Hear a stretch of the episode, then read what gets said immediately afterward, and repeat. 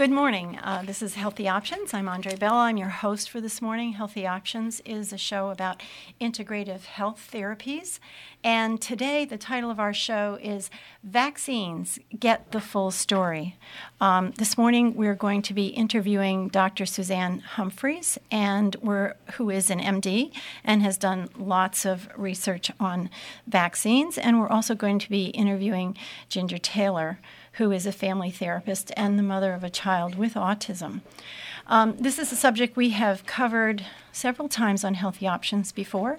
Back a few years ago, we interviewed David Kirby on his book Evidence of Harm about connections between vac- vaccines and autism. We've also done shows on autism and other shows on vaccines. So, this is a subject that is in the news at the moment, and um, we're uh, we- welcome to both of you. We feel very fortunate to have both of you on the show this morning. Thank you. Thank you. Um, uh, Dr. Humphries, uh, in 2009, after a convergence of vaccine related events, dedicated herself to a six month study on vaccines, which would change her life forever. Dr. Humphries has now rededicated her life as a doctor to educating both physicians and the public at large on the truths that, that surrounds the hype she advises doctors to look outside of pharmaceutical funded medical journals and pursue the full picture of studies, real life outcomes, and toxicities from vaccines. Dr. Humphries is an MD, she's an internist, and a board certified nephrologist. Um, Suzanne, welcome. Welcome this morning. Thank you, Andre. Thank you for having us on this morning. Yes, well, it's it's a pleasure to have you here, and also Ginger. Ginger Taylor is a John Hopkins educated family therapist. She's the mother of an eight-year-old little boy who regressed into autism following his 18-month vaccines. She's also the founder of Greater Brunswick Special Families, a support group for special needs families in her area. Uh, she also blogs at adventuresinautism.com and Ginger is the co author and contributing editor of a new book coming out next week entitled Vaccine Epidemic How Corporate Greed, Biased Science, and Coercive Government Threatens Our Human Rights, Our Health, and Our Children. It is a highly in depth and serious discussion of the problems with our vaccine program, which makes the case for informed consent and parental choice in vaccination. And you can learn more about her book on vaccineepidemic.com. Um, this book has earned great reviews from a former MD, congressman, and a former head of the NIH. Welcome, Ginger, and Thanks welcome, welcome to both of you. Um, this, this show is, I want to remind the listeners, is not a calling show. Uh, this actually is a recorded show, so unfortunately, we can't field your questions on this show today, but perhaps we can do that in another show in the future. Um, we especially wanted to air this show today because there is an important press release coming out um, today. And uh, Dr. Humphries, can you talk a little bit about that press release? Yes. This is a document that was drafted by Dr. Sherry Tenpenny and myself uh, over the past year, and uh, it is published by Natural News, which can be found at naturalnews.com, by Mike Adams. And the document is called Vaccines Get the Full Story Protect Your Child and Yourself. Uh, what this document is, is basically an outline of why people should be concerned about all vaccines where they can go for, for help, for more resources, to read more, and to basically educate themselves and make their own determination of what's right for them and their child. We believe, the International Medical Council on Vaccination believes, that refusing vaccination is a personal right that should be legislatively guaranteed.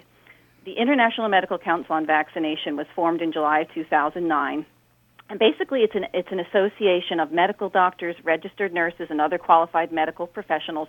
And our purpose is to counter the messages that are asserted by pharmaceutical companies, by government and medical agencies. The vaccines are safe, effective, and harmless.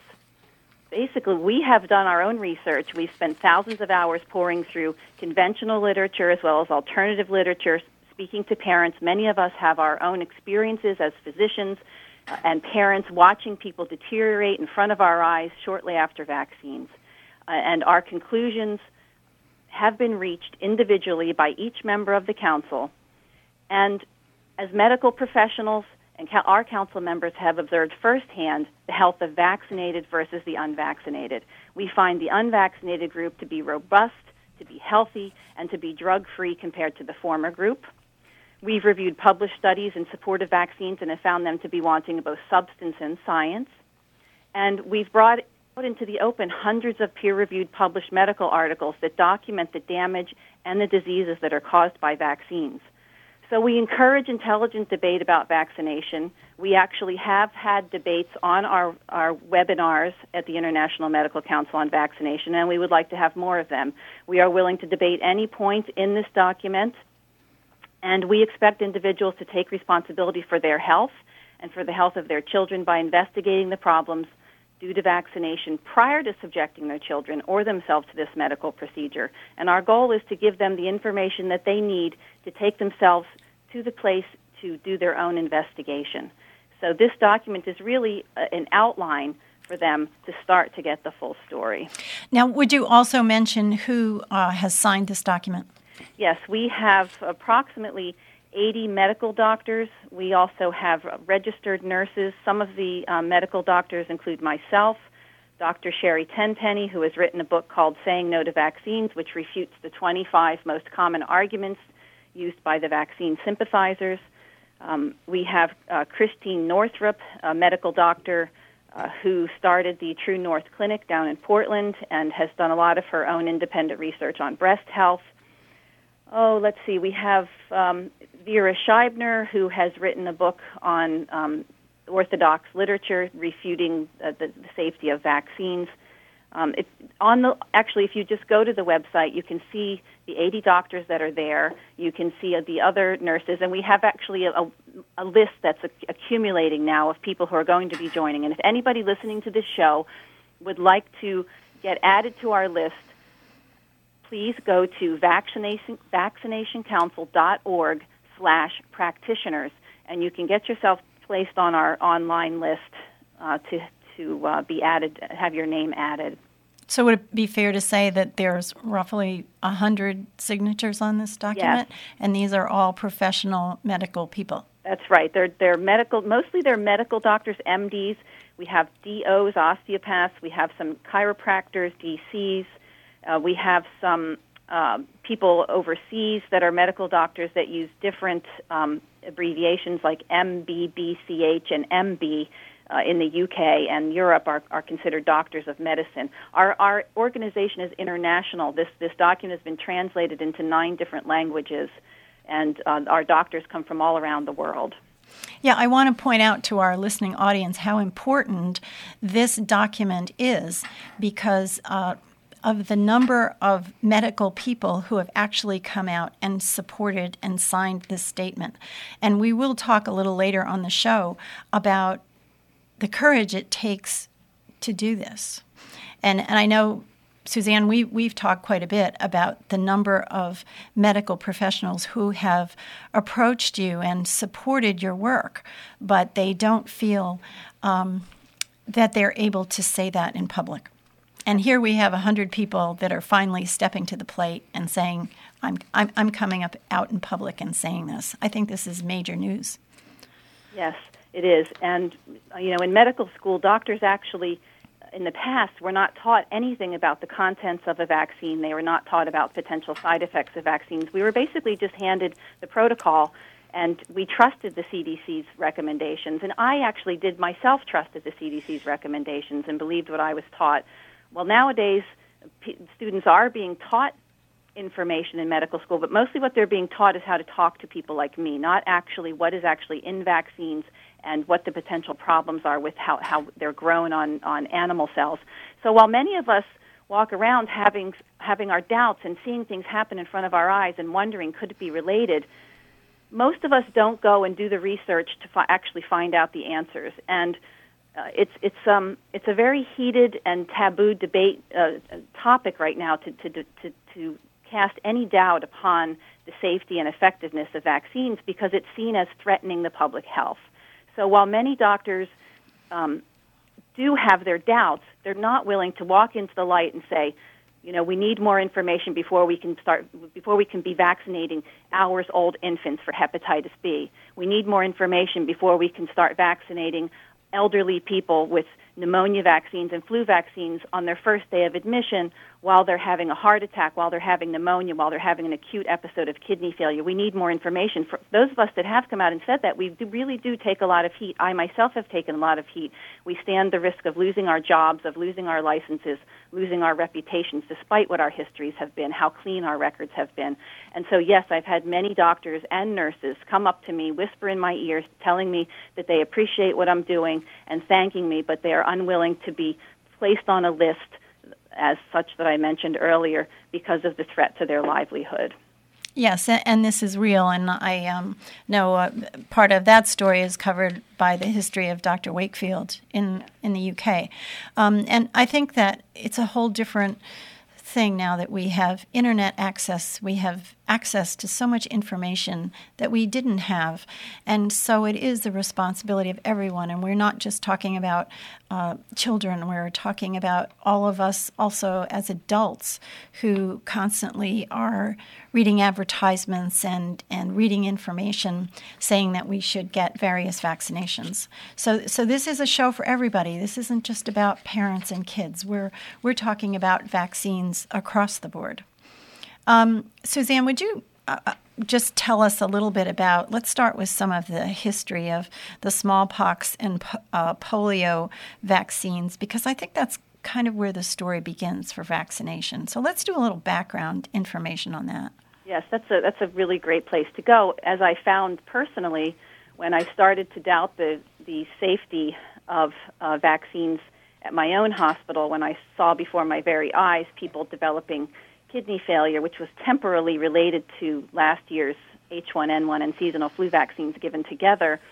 And when I mentioned this to different physicians, the first thing out of out of all of their mouths is consistent, and what they say is, well, smallpox was eradicated by vaccines and polio was eradicated by vaccines. So I decided to go and look into that myself. And what I found was actually startling and and when you look at what happened with smallpox and polio, and when you when you really understand that, and if I can even convey a little bit of, of, of how this myth was propagated, it will it will cast light on the transparency of what's going on now with the influenza vaccines, with the uh, HPV, the, the cervical cancer vaccines, and in fact on the entire vac- vaccine program. So, smallpox was a disease that that's that's been around for for ages, thousands of years, and in England in the 1800s, the late 1800s, it was rumor amongst dairymaids that if one developed cowpox, which is a virus that's related to smallpox, but it's very different from smallpox. it has a different size, it has a different genetic sequence, it has a different pathologic presentation, but because it's pox, the, the rumor amongst the dairy maids was that if they developed cowpox, that they became immune to smallpox. Smallpox vaccines were t- were tried over the ages. Even in China, there were people that were sniffing um, the uh, dust from smallpox. But the, the smallpox vaccines, even when they were developed, were fatal. They were very dangerous. So they decided that trying this cowpox. So so even today, in the smallpox vaccine, does not contain smallpox. It contains cowpox. It's a different virus. It's, it's orthopox vaccinia as opposed to orthopox variola, which is what we, which is what the smallpox is. And as we know from the flu vaccine, specificity is important, right? Because every year they go out and they find the three most important strains that we have to get vaccinated for every year in order to protect us because we need specificity. But when it comes to smallpox, that's that's a completely different story. So it's mythology, and with mythology, if you hear the story enough times, people will start to believe it, and that's in fact what happened with smallpox. So despite the fact that physicians coming forward in the days, early days of the smallpox vaccination, and saying, "Hey, wait a minute, I have hundreds of people here who actually contracted smallpox from their cows, but later developed smallpox nonetheless." Well, the powers that be at the time just dismissed these claims out of hand just like they do today. So we had this this history of, of making a, a very contaminated vaccine that could have contained animal hair, syphilis, leprosy, tuberculosis, tetanus. Um, what else could have been in there? Goat. It could have had a combination of goat pox, swine pox, monkey pox, horse pox, or human smallpox in these vaccines back in the day. Uh, there were very crude methods that were used to, to create them. And despite that, and despite the fact that when we look at vital statistics in different parts of the world during the smallpox vaccination campaigns, that vaccinated communities, 100% vaccinated communities, had the highest rates of smallpox, and they had the highest rates of death from smallpox. When, when uh, cities decided after they realized this, some of the, the leaders back in the time said, hey, wait a minute, we're 95% vaccinated here. We're having worse smallpox outbreaks than our neighboring cities. Let's try something different. Let's clean the place up and see what happens. So there was this, just for an example, there was a city in, in, called Leicester, or as the British say, Leicester, in uh, the UK, that had a very high vaccination rate, 95% vaccination rate. They still had one of the highest smallpox rates and deaths. So their leader at the time decided to clean up the city, to clean up the markets, to clean up the streets, the dairies, the water, and to stop vaccinating. And what happened was that their smallpox rate plummeted 80% in the first year. And that's exactly what we see. As smallpox vaccine declines, smallpox declines. As smallpox vaccine increased, like we saw in the Philippines, was 100% vaccinated. They had one of the most startling epidemics of smallpox at the time when they were 100% vaccinated. We've had um, scientists and, and playwrights and authors account their, their horrific histories with smallpox over the ages. So only 10 to 20 percent of the of the world's population was ever even vaccinated for smallpox. So if you just know that, you know that there's something amiss with the with the myth that that smallpox was eradicated by vaccines. What really happened was that, like most infectious diseases, the decline in them happened long before the uh, vaccines were ever invented. With some diseases like the Black Plague and scarlet fever, there was never a vaccine invented, and those things went down on their own. Mm-hmm. So that's what we see, in fact, with all of these supposedly uh, vaccine preventable diseases, is they were down by 90% before the vaccines ever even came along. Uh, so, as usual, back in England, in the UK back in the day, there was a lot of money to be made off of these vaccines. They were mandated throughout populations, um, and a lot of people got rich from these vaccines. Mm-hmm. So, that's the smallpox history, a little bit of the smallpox history. Uh, I, I just want to remind listeners that might just be tuning in. This is Healthy Options, and this morning the name of our show is Vaccines Get the Full Story. And we're talking this morning with uh, Dr. Suzanne Humphries and also with Ginger Taylor. And um, so I, I think that gives us a great a great history of smallpox. What what about polio? That's another one everybody points to. That's right. Well, well, what I found out about polio in my research was was even more startling than that. So polio, polio has apparently been around when we look at hieroglyphics and we look at pictures that were drawn in the past. At par- paralysis, that's what we should really call it, because the polio virus doesn't necessarily cause paralysis. In fact, in 95% of people, even if you go on right now into the internet and go to the CDC's website, they'll tell you that in 95% of cases, it is either asymptomatic or a mild cold-like, flu-like illness involving the GI tract. Um, the fact is, is that 80% of people back in the day when we were seeing all these par- paralytic episodes in the 1940s and looking at these iron lungs and so on and so forth, 80% of the population was actually immune to polio back then. So there's more to the story than, that we, than what we were ever told.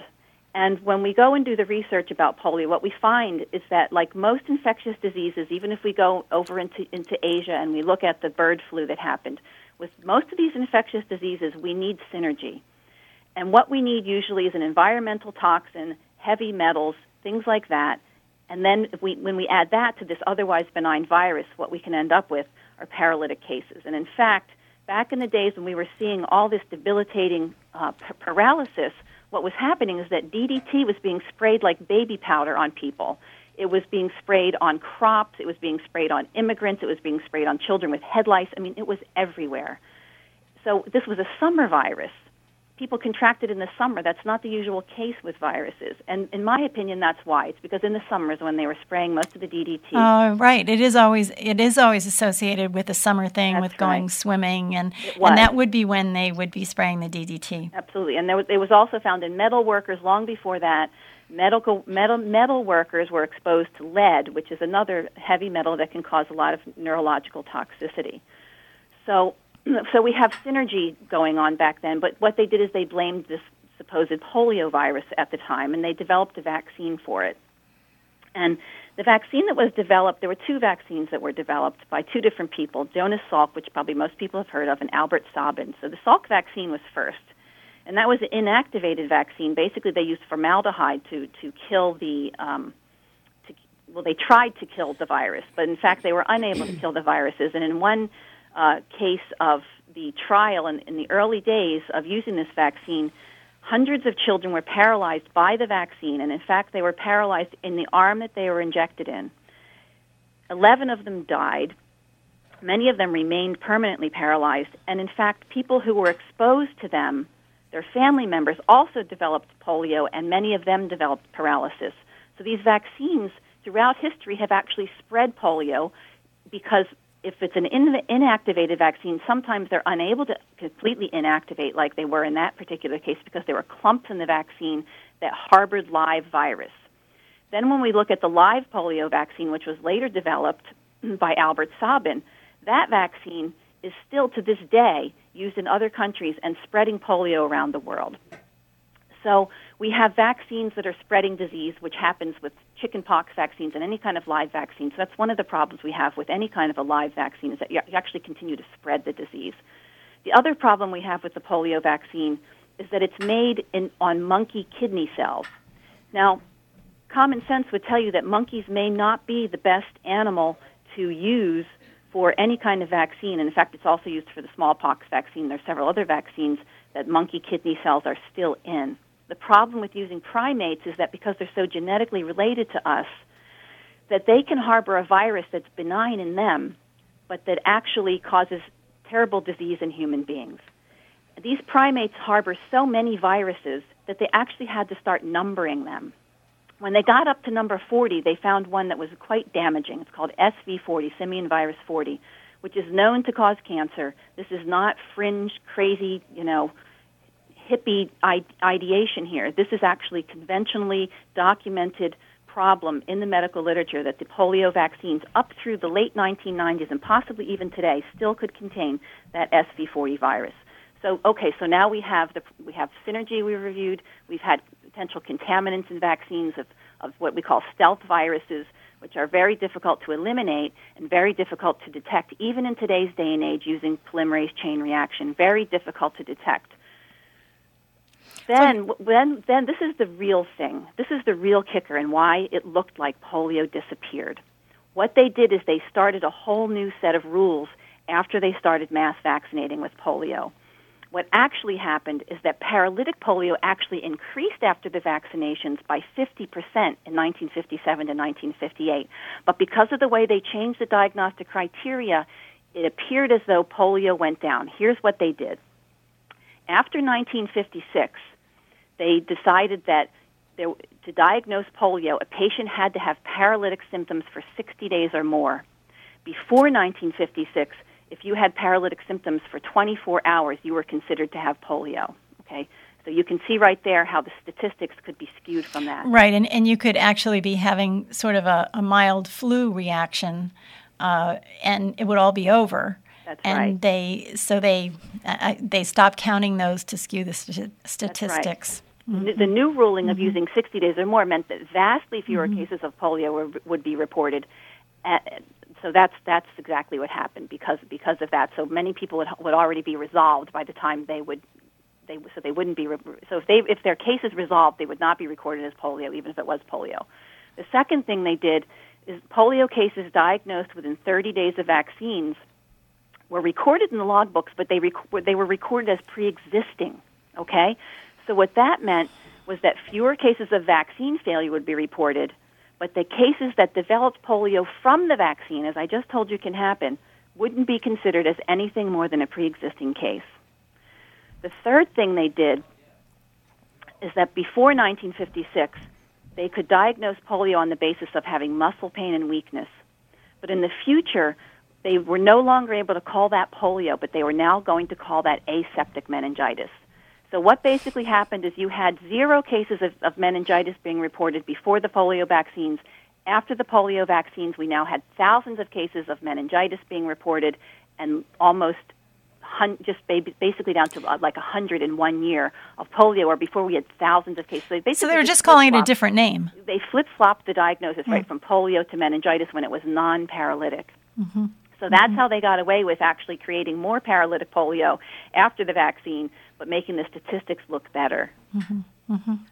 Well, um, it, that gives us a little a little bit of a, a basis here. I want to I want to bring Ginger in on this. Uh, Ginger is um, she's a, a, family therapist um, by profession, and she has a son and uh, who has autism, and I would like her to just tell us, Ginger, tell us your story a little bit and what, what happened with you, because I think many many parents will relate to the things that you went through, and if they had been in the same circumstances, I think they would have experienced the same sort of thing.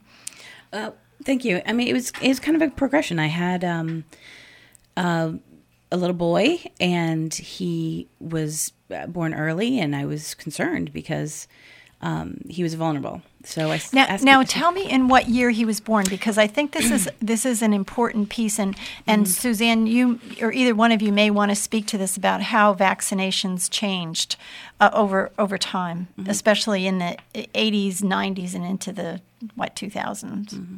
and my well my first son was born in 2000 and he was born prematurely and um, I had in the in 1999 there had been a story in the press about uh, kind of the discovery of how much mercury was in vaccines, um, and I was concerned about it. So I asked my pediatrician about, um, you know, to, this was a year later when my son was born, and I w- wanted to make sure that he was not getting a mercury-containing vaccine. And my pediatrician responded that he was very insulted that I even asked the question. Of course, they did not have mercury vaccines anymore.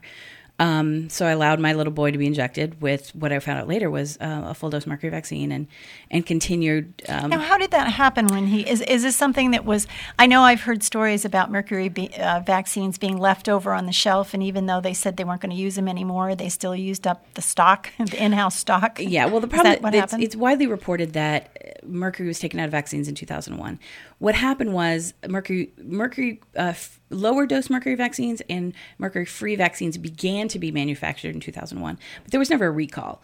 There was so so everything that was out there stayed on the shelves and parents kind of in the vaccine safety community who when they go to their pediatrician's office actually demanded to see the box before they would, you know, to check themselves. We're finding um, full dose mercury vaccines on the shelves with expiration dates of latest as late as 2007. And many times the pediatrician themselves didn't know they had it; they just assumed that they were now being given mercury-free vaccines, and.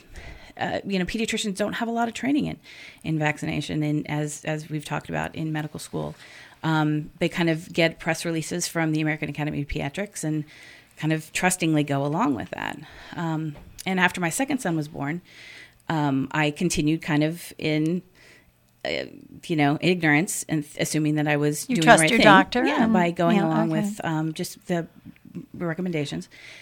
And um, after my son's 18, my, my younger son's 18 month vaccinations, he regressed into autism. He lost speech, he lost eye contact, he stopped answering to his name, started doing some odd things. And I was in denial for a few months. And when it became, when people started bringing it to my attention, I thought, okay, it's time to really kind of face the problem. And um, he was diagnosed with autism. And I was told immediately um, it wasn't his vaccines. And I, you know, being being trained at Hopkins, we're very much trained in the medical model, and of course they would know. Of course they would have checked this. Of course this was an important issue, and it's been around a while. I'm, i assume that they would have gone through this. And as I um, started treating my son and um, getting in touch with people who were um, using medical interventions like cleaning up their diet, getting rid of the toxins in their life and in their body, um, I saw my son getting better I thought, you know, this fits. I need to go back and actually check the story that my doctor's telling me. And I so I went on PubMed and started trying to pull up the research on the, the actual shots my son was given, just so I could convince myself that it wasn't the shots and I could move on.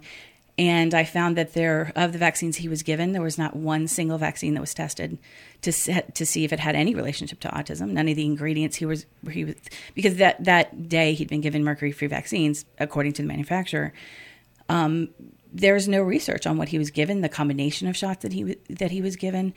Um, there was nothing that applied to my son's case, and and it was when I tried to discuss with my pediatrician, uh, one of them got very angry with me and just hung up the phone because, and I and I and I can't begin to understand they actually don't have any answers for the questions that I'm asking, um, and it, so I had to start talking about it. Um, I had started a little mommy blog just to kind of share his treatment options, uh, the option tre- options for him that had been working with other moms as we kind of share information because we were all kind of blindly, you know, trying to figure out how to how to do this, how to how heal our kids, and um, it became more and more obvious that, you know, this was kind of the emperor had no clothes. This was um, the the assertion that the medical community is making that vaccines it, have no must, relationship It must to have been very difficult for you to actually come to that realization. I mean, as a as a parent and with your child, that must have been very difficult. It is. It's very difficult and it's heartbreaking and it's embarrassing because I should have known better. I had a degree. I could have read the research. I could have done that. Um, and it made me angry. So I started writing, and I started writing to um, the American Academy of Pediatrics and saying, "Here's my questions. What are the answers?" Well, I quickly learned that they don't answer questions from parents, and and all of the answers that I assumed were there, they just don't exist. Um, and as I kind of started getting involved in activism and writing more and more about kind of what was going on in the media, we'd hear these messages in the media, and then I would go try to verify them. And again, you know, there's no you know, the, the, the line that's said is that vaccines are safe and they have no relationship to autism is not a scientifically supportable statement. It is what right. the medical community really wants mm-hmm. to believe. Yeah, and, and I mean, it's not just autism. I know on the document that's coming out today, uh, and you can look online, that there are many, many uh, physical diseases and ailments that are related and associated with, with these vaccines. So it, it, autism is the one that we see right in our face. And, and Ginger, either you or Suzanne maybe can address um, the rate how the rate of autism has changed in our population with the change of the. Um, maybe one of you could give a little history of how the vaccination. Uh, regime has changed the number of you know vaccines that maybe a child would get in 1980 compared with you know 2000 five or something. How has that changed? It's and really, it's a really good question because people kind of don't have an when they hear you know you need to get your child vaccinated, they have a picture of their mind what the vaccine program is, and it's not really necessarily accurate. Um, you know, we had in the you know in the 40s, people got two or three shots. In the 50s, they got maybe 10 shots, but it was right before they entered school. There, there, there weren't, you know, there wasn't an emphasis on infant vaccinations. In the 60s, there was a paradigm shift in medicine that kind of went with the 60s mentality of we're going to save the world. Is that that changed vaccination from we need to address an epidemic. You know, there's an epidemic of smallpox. There's an epidemic of whatever we need to deal with. To we want to wipe out disease, um, and we want to wipe out all disease, which is not really a very practical goal. No, right. very lofty, but you know, it's not it's not really practical. So what they started doing is vaccinating earlier and earlier in childhood for more diseases. When I was I was born in 1969, people born, you know, late 60s to mid 80s got about 24 25 doses of vaccine. So um, if you were born, for example, in 1986, you would get uh, starting at 2 months, you'd have a vaccine um, for diphtheria, tetanus, um, pertussis, and polio. And then you'd have that same series at four months and that same series at six months. And there was some more after that. A child born today will get 70 doses of vaccine. It's triple. It's phenomenal. It's, triple, it's yeah. phenomenal the but, change. But mom's here. Well, I was, you know, I, I'm assuming that I'm getting the same schedule as my child. Um, but it, but a baby born today will, if they're vaccinated according to the CDC schedule, will get more vaccine doses in the first six months of life than their mother got before she went to college. Right. Um, and it's and there's no testing on this. There's no testing on you. If you look at the long list of, you know, vaccines that they're getting at two months, to look for the study that says, okay, giving this chemical cocktail at two months is okay and it's safe. There are there is no testing in combinations of of what in the real world of what they're giving. They test them one at a time. They test them. They, ne- they don't test them against true placebo. So if they're testing a new vaccine, they'll the control group will be the old vaccine. So there's no unvaccinated. There's no zero. There's no true control. control There's no group. real control group Yeah. there. Um, and the, and the vac- the safety testing on it is really it's really abysmal when you start asking real world questions. Um, yet the public health department, you know, line is that these are the most, te- you know, one of the most tested product lines. But the questions that they're asking in this research, they're not applicable in the real world. Well, and, and I know that uh, some of the things that have come up around that is the, the number of number of vaccines, and I think people perhaps naively say, well, why would why would they all of a sudden? I think it was maybe in the late '80s that they really poured on the vaccinations, and I, I know when I interviewed David Kirby, we um, he said in his book he totaled up the amount of mercury um, that was in these series of shots, and it was way over the uh, allowed limit. And I said, could it be that somebody just didn't do the math? And, and That's what happened. Third grade math. That's exactly what happened. I just can't understand that. um, in the in our in our book vaccine epidemic which talks about um, kind of a vast uh, it really kind of fills out the the document that um, suzanne's group has put out it's kind of it fills out the, the discussion of, of what they're highlighting here um, my chapter is basically on kind of the public health line and how the media and government have kind of put together a, a an atmosphere where parents don't have informed consent and vaccination. It's just not available to them. Um, and one of the uh, one of the one, uh, Johns Hopkins doctor who is very um, involved in vaccine policy admitted he said we never did the math. We never just stopped and added up how much mercury these kids were getting.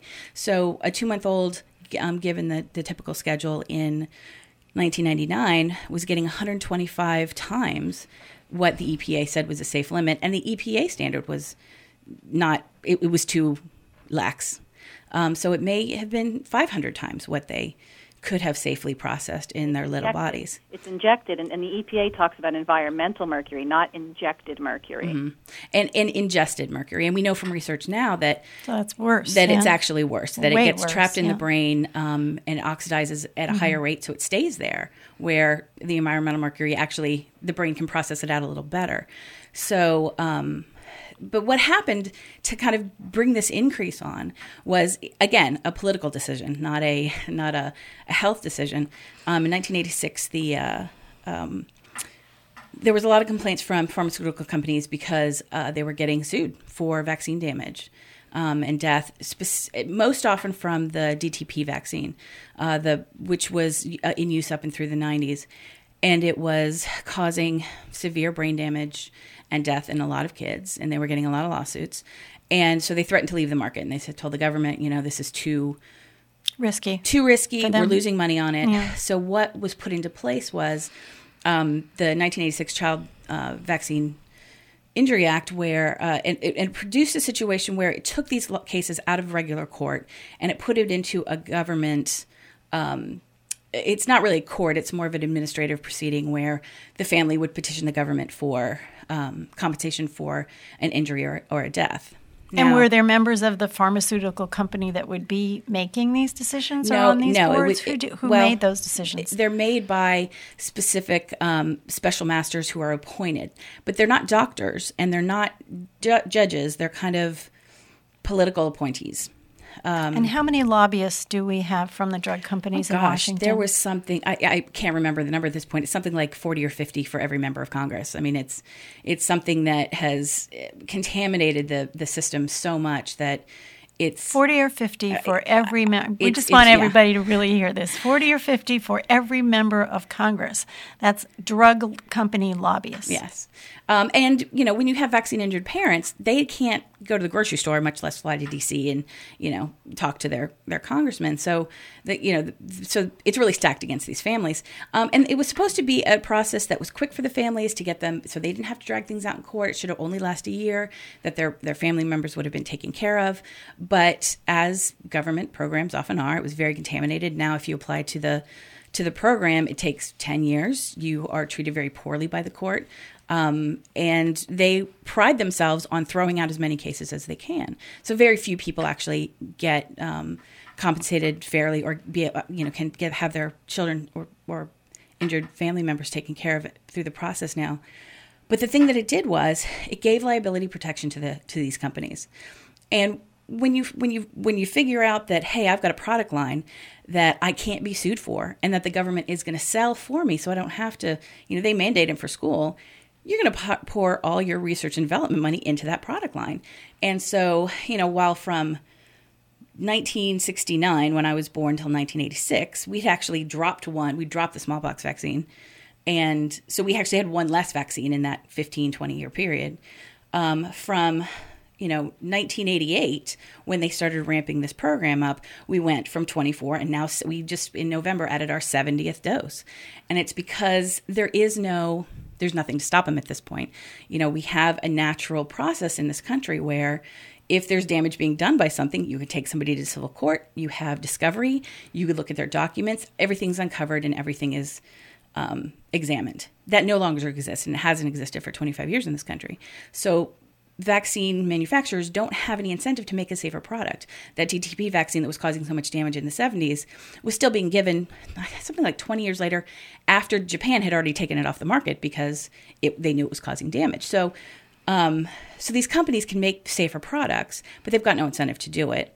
And at this point, there's, you know, companies and public health agencies can say, these vaccines are safe, they save lives, and there's no there's no way to hold them accountable for mm not telling the truth. Well, and, and it kind of brings up we have uh, a little two different uh, viewpoints that we're also exploring here. One is, I think, uh, and Susan, correct me if I'm wrong, um, your stance that we should not have any vaccinations at all, and maybe the place you're coming from, Ginger, is that people should be looking at uh, what these vaccines are, how they can be made safe. Um, do we need them? Do we really, you know, not need them? But but I think what's behind both of what you're saying, and maybe we should talk about it a little bit, is the the financial incentive for the drug companies, mm-hmm. which is obviously huge. It is, and uh, they are. Um, they have it, we have evidence that their practices you know we all know the drug companies they're not the most ethical companies they get caught all the time with other drug lines causing you know causing damage and them trying to hide it um, one of the last pieces of paper kind of documents that we got before this um, law went into place was uh, a memo that was sent out at wyeth in 1979 in tennessee there had been a, um, a series of sids deaths about a dozen deaths um, all kind of close together, and they found that all of these babies had been given the same lot of uh, one of Wyeth's vaccines, and um, it you know it's what's called a hot lot. Every once in a while, you get a lot of vaccine that is bad, and it killed these children. So Wyeth put out a memo, a policy memo that you know didn't say, "Hey, let's make sure that we really keep on top of this." What their policy was after that um, happened was to break up lots of vaccines and to no longer send multiple, um, sh- you know, shipments to one area. So if they had a lot Spread that was bad, if they send one to Honolulu, Spread out the bad lots. Yeah, if they have a SIDS death in Honolulu and a SIDS death in Boston, no local public health agency is going to put that together. So the bad, so the deadly products can stay out there in the market. They don't lose money and they can't get sued. So, so this yeah, is a lot yeah, of this, this is the mentality that. Yeah, uh, for people who might have just tuned in, this is Healthy Options, and this morning we're talking with Dr. Susan Humphries, uh, who is an MD, and we're also talking to Ginger Taylor.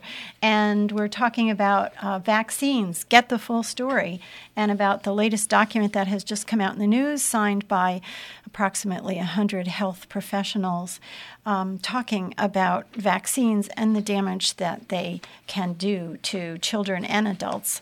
Um, I. Um, I want to I want to also have each of you give contact information on where you can be contacted or websites you would recommend because a lot of this is about um, the public's responsibility to you know all of all of us need to get ourselves educated. There is a tremendous amount of information available on the internet. And one thing I will have to say, I watched last night. Go to YouTube and watch um, Gary Null's uh, film called um, Vaccine Nation. Uh, and that that is tremendous. Um, but uh, Suzanne, would you give us some of your contact information and things that you would recommend, and then let's hear from you, Ginger. Yes, our contact. We have the International Medical Council on Vaccination. Our major website is vaccinationcouncil.org, but we have a main chapter. And to get to our main chapter, it's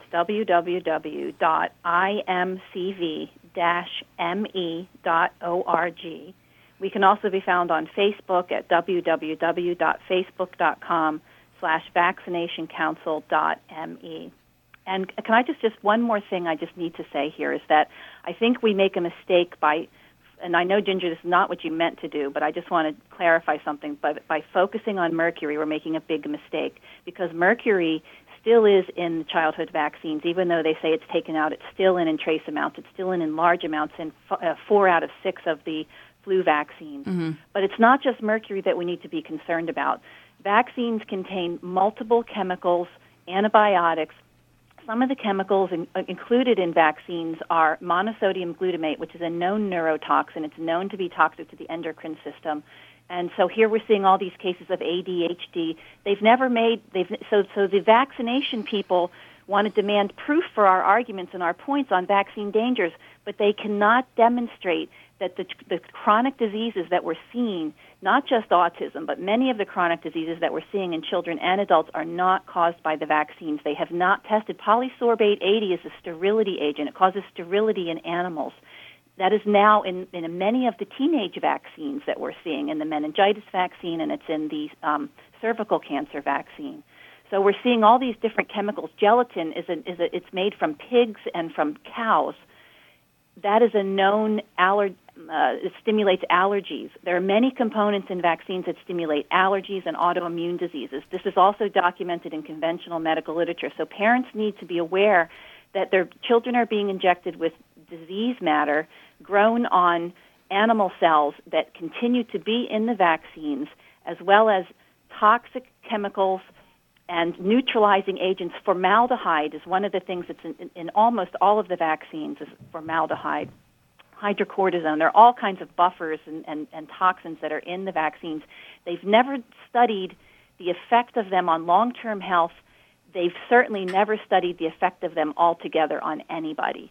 So parents need to be aware of the paucity of information on the synergy between these chemicals. And as Ginger mentioned, on the lack of, um, of desire on the, the part of the pharmaceutical industry to demonstrate the safety because they wouldn't be able to demonstrate the safety of these chemicals. It would be it would not be possible. I mean, the, the basic question there, and for anyone listening to the show, is why would you want to inject your body or the bodies of your children with these dangerous substances. I mean, why would you inject a healthy body with these neurotoxins? I mean, it doesn't it doesn't really make any sense. It's all based on fear. Yes, um, and that's what happens is because in our generation, we're we're taught to, that that chickenpox can be fatal, that mumps can be fatal, that measles can be fatal. We're taught that the vaccines will prevent these diseases. Well, we've seen measles outbreaks in 100% in, in populations that are 100% fully vaccinated. We're still seeing measles outbreaks. We're still seeing mumps outbreaks in populations that are 80% fully vaccinated. So, so we know that the vaccines don't necessarily work. We know that they can cause disease.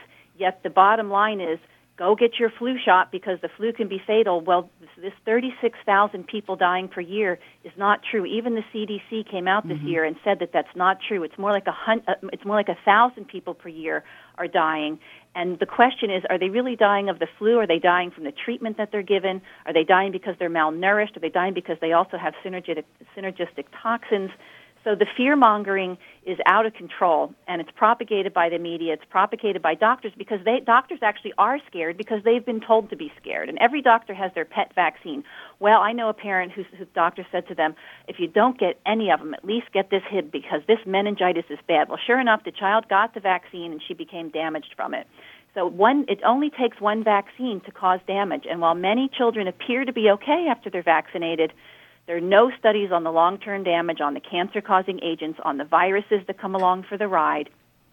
Um, so when they appear to be okay, it's only because of their incredible immune system and, de- and de- detoxification systems that were actually able to handle the toxins and the disease matter in these vaccines. But that doesn't mean because they were okay a week or two or even a month later that what happens to them next year if they get a brain tumor, if they develop asthma or cancer, which which is happening more and more in children. Children shouldn't be developing cancer. This is not just an environmental problem. When when there are certainly problems in the environment, but now we're injecting toxins directly into the muscle where there's where it has no limited access to the to the detoxification mechanisms in the liver. We have to look at that.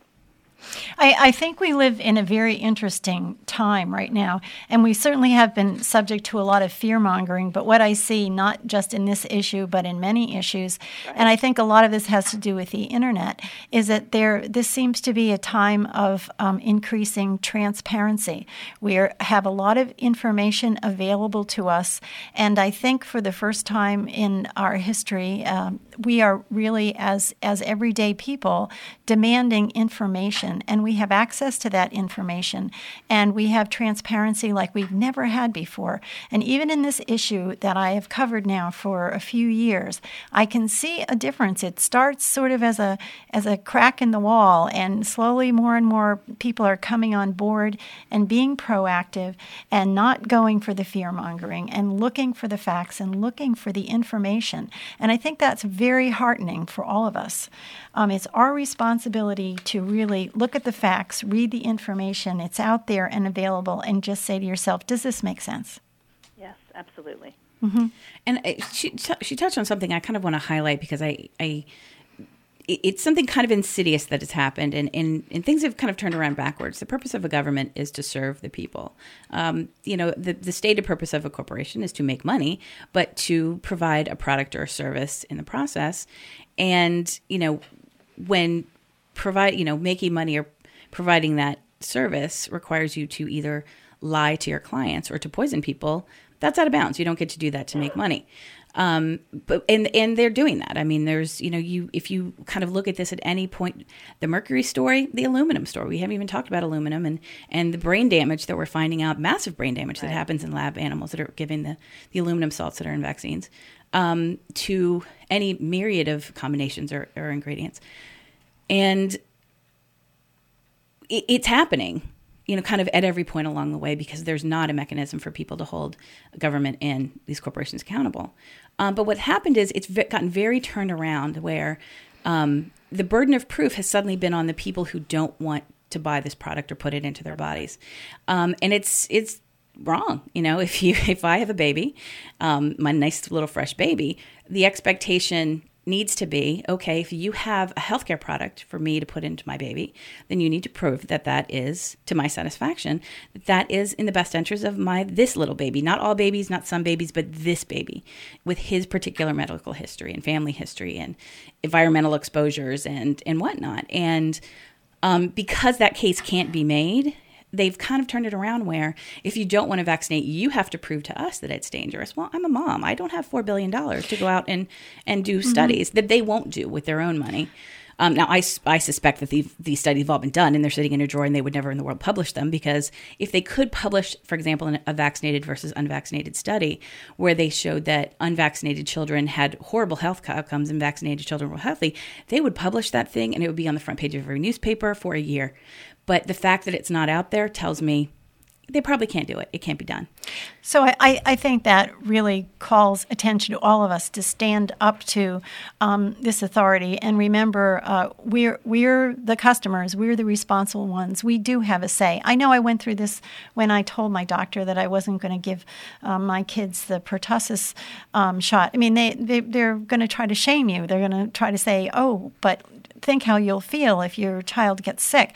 And I think this is why we have these wonderful blogs like yours, Ginger, and we have wonderful people like you, um, Dr. Humphries, who are really standing up and offering support to people. So, everyone out there listening, um, there is plenty of support. There are plenty of places where you can find information and talk to people and talk to other parents who have gone through similar things. And this is just not about children, this is also about adult vaccines.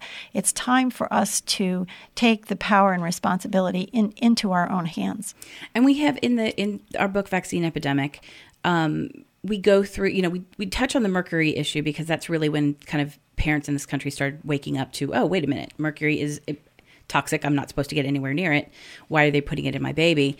Um, and it's kind of branched out from there. We go um, through stories of um, teenagers damaged and killed by the HPV vaccine.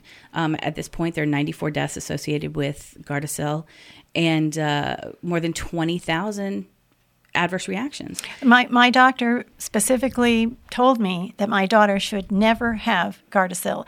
And I will tell you that the, the scariest 10 minutes of my life was about a year ago. This is my daughter, um, who was uh, 21 at the time. Um, she had a, a, a shot that she had to have in order to go to a private college. It was mandated that she had it. She had the shot. She was sitting next to me, and about um, 30 seconds later, she was out cold. She her temperature spiked. This was in the middle of winter. In the doctor's office, they had every single window op- open. Her eyes were rolling back in her head. They were pouring ice on her. It was a terrible, frightful situation. Uh, she came out of that, and the doctor said to me, she should never take Gardasil. Well, that makes you wonder what else shouldn't she have? My daughter will never have another vaccination ever again. Mm-hmm and and at least you have a doctor that admitted yes that was a vaccine injury. Right. I know of a, of a story where um, a father brought his son into the pediatrician. Uh, he got the shots. The child collapsed in the hallway. He ran back in with the boy in his arms. The doctor saw him from across the waiting room and yelled, "It wasn't the vaccine." He, no, the man hadn't said anything. He just walked in with his unconscious son. The denial is so deep because no mm-hmm. doctor goes into medicine to hurt kids. Yeah, and I mean, my daughter hadn't been given Gardasil. It, I wish I knew the name of the vaccine, but it was one of the standard vaccines mm-hmm. that she had this reaction to. Yeah, but these kids are treated kind of one size fits all, and. Um, but again, not even just kids, as you're saying. Uh, we uh, have uh, a chapter that's very powerful um, from a nurse at Dover Air Force Base who was treating uh, people who had been injured and killed by the um, anthrax vaccine and the trouble that he had just getting the military and the Department of Defense to recognize these people are being hurt. We need to be careful with this. Um, and uh, we ended up having a letter of support from the CEO of the base at the time, a very impassioned defense of this nurse who was really looking out for these soldiers. Um, and these soldiers are vulnerable because they can't say no; they don't have a choice. Right, they're in the military. Yeah. yeah. Um, so, um, Suzanne, we don't we don't have too much time left, but could you maybe um, address the increase in um, autism, ADHD, and various other adult um, medical diagnoses in relation to vaccines? Yes. Um, I, I, would first like to just point out uh, for anyone who's listening that you are under no obligation for your infant to be vaccinated at birth. Uh, you can refuse that at the hospital and you are under no obligation to have your children vaccinated to enter public school. Maine has all three exemptions. We have a philosophical exemption, a religious exemption, and a medical exemption. You're free to cho- choose whichever of those is more, more appropriate. You cannot, your child cannot be kicked out of school for not being vaccinated. It's also nobody's business to speak of in the grocery store. Your family members, it's your business. Uh, so as far as um, so autism again, um, I have to say that I think that is just one of many problems that mm-hmm. happens as a result of vaccination. I'm, I'm, I'm, I'm very concerned about the cancer rates. I'm very concerned about the uh, kidney toxicity rates. But what I am seeing, uh, I actually just saw a case last week of what I would have to consider adult autism. And this was in a gentleman who was in the military, so was highly vaccinated throughout his entire life, and every year he would be getting an influenza vaccine. So between the mercury and the aluminum that this gentleman had um, put up with, he he's his heavy metal burden is, is, is really over the top. But it's not just about the metals. Now, when we consider that we're injecting disease matter, inflammatory mediators, we know that many of the components in vaccines increase inflammation. This is also in the conventional medical literature. That's how a vaccine works. It stimulates the immune system, it causes inflammation. Notice it hurts where you get vaccinated. You get aches and pains for a day. You can get flu like illnesses. It's a state of inflammation that's induced by vaccination. So if you're inducing a state of inflammation, that means your blood-brain barrier can be inflamed, and in that inflammation, in that blood-brain barrier, things can get in there. So the heavy We've, metals can get in there, the infectious particles can get in there. So autism is not just a diagnosis mm-hmm. that has to do with heavy metals. It has to do, in my opinion, with um, breakdown of the bowel and also breakdown of the blood-brain barrier with I, inflammatory. I would like to have both of you back again. Unfortunately, we are running out of time. We could talk on this subject for several shows, and maybe we need to do that in the future. In the few seconds that we have left, can you just give me some very quick uh, contact inv- information again? Uh, Ginger, did you give yours? Sure. Um, uh, my blog is adventuresinautism.com, and the book is Vaccine Epidemic, and you can uh, get information about it at vaccineepidemic.com. It goes on sale February 9th, but you can pre order on Amazon now. Okay, and Susan, quickly, can you give us? Yes, the main chapter of the International Medical Council on Vaccination is www.imcv-me.org, and we can be found on Facebook at facebook.com slash vaccinationcouncil.me. Thank you both very much. Um, this has been uh, Healthy Options. The name of our show today has been Vaccines. Get the full story. Thank you very much for listening, and we'll talk to you next month. Thank you. Thank you.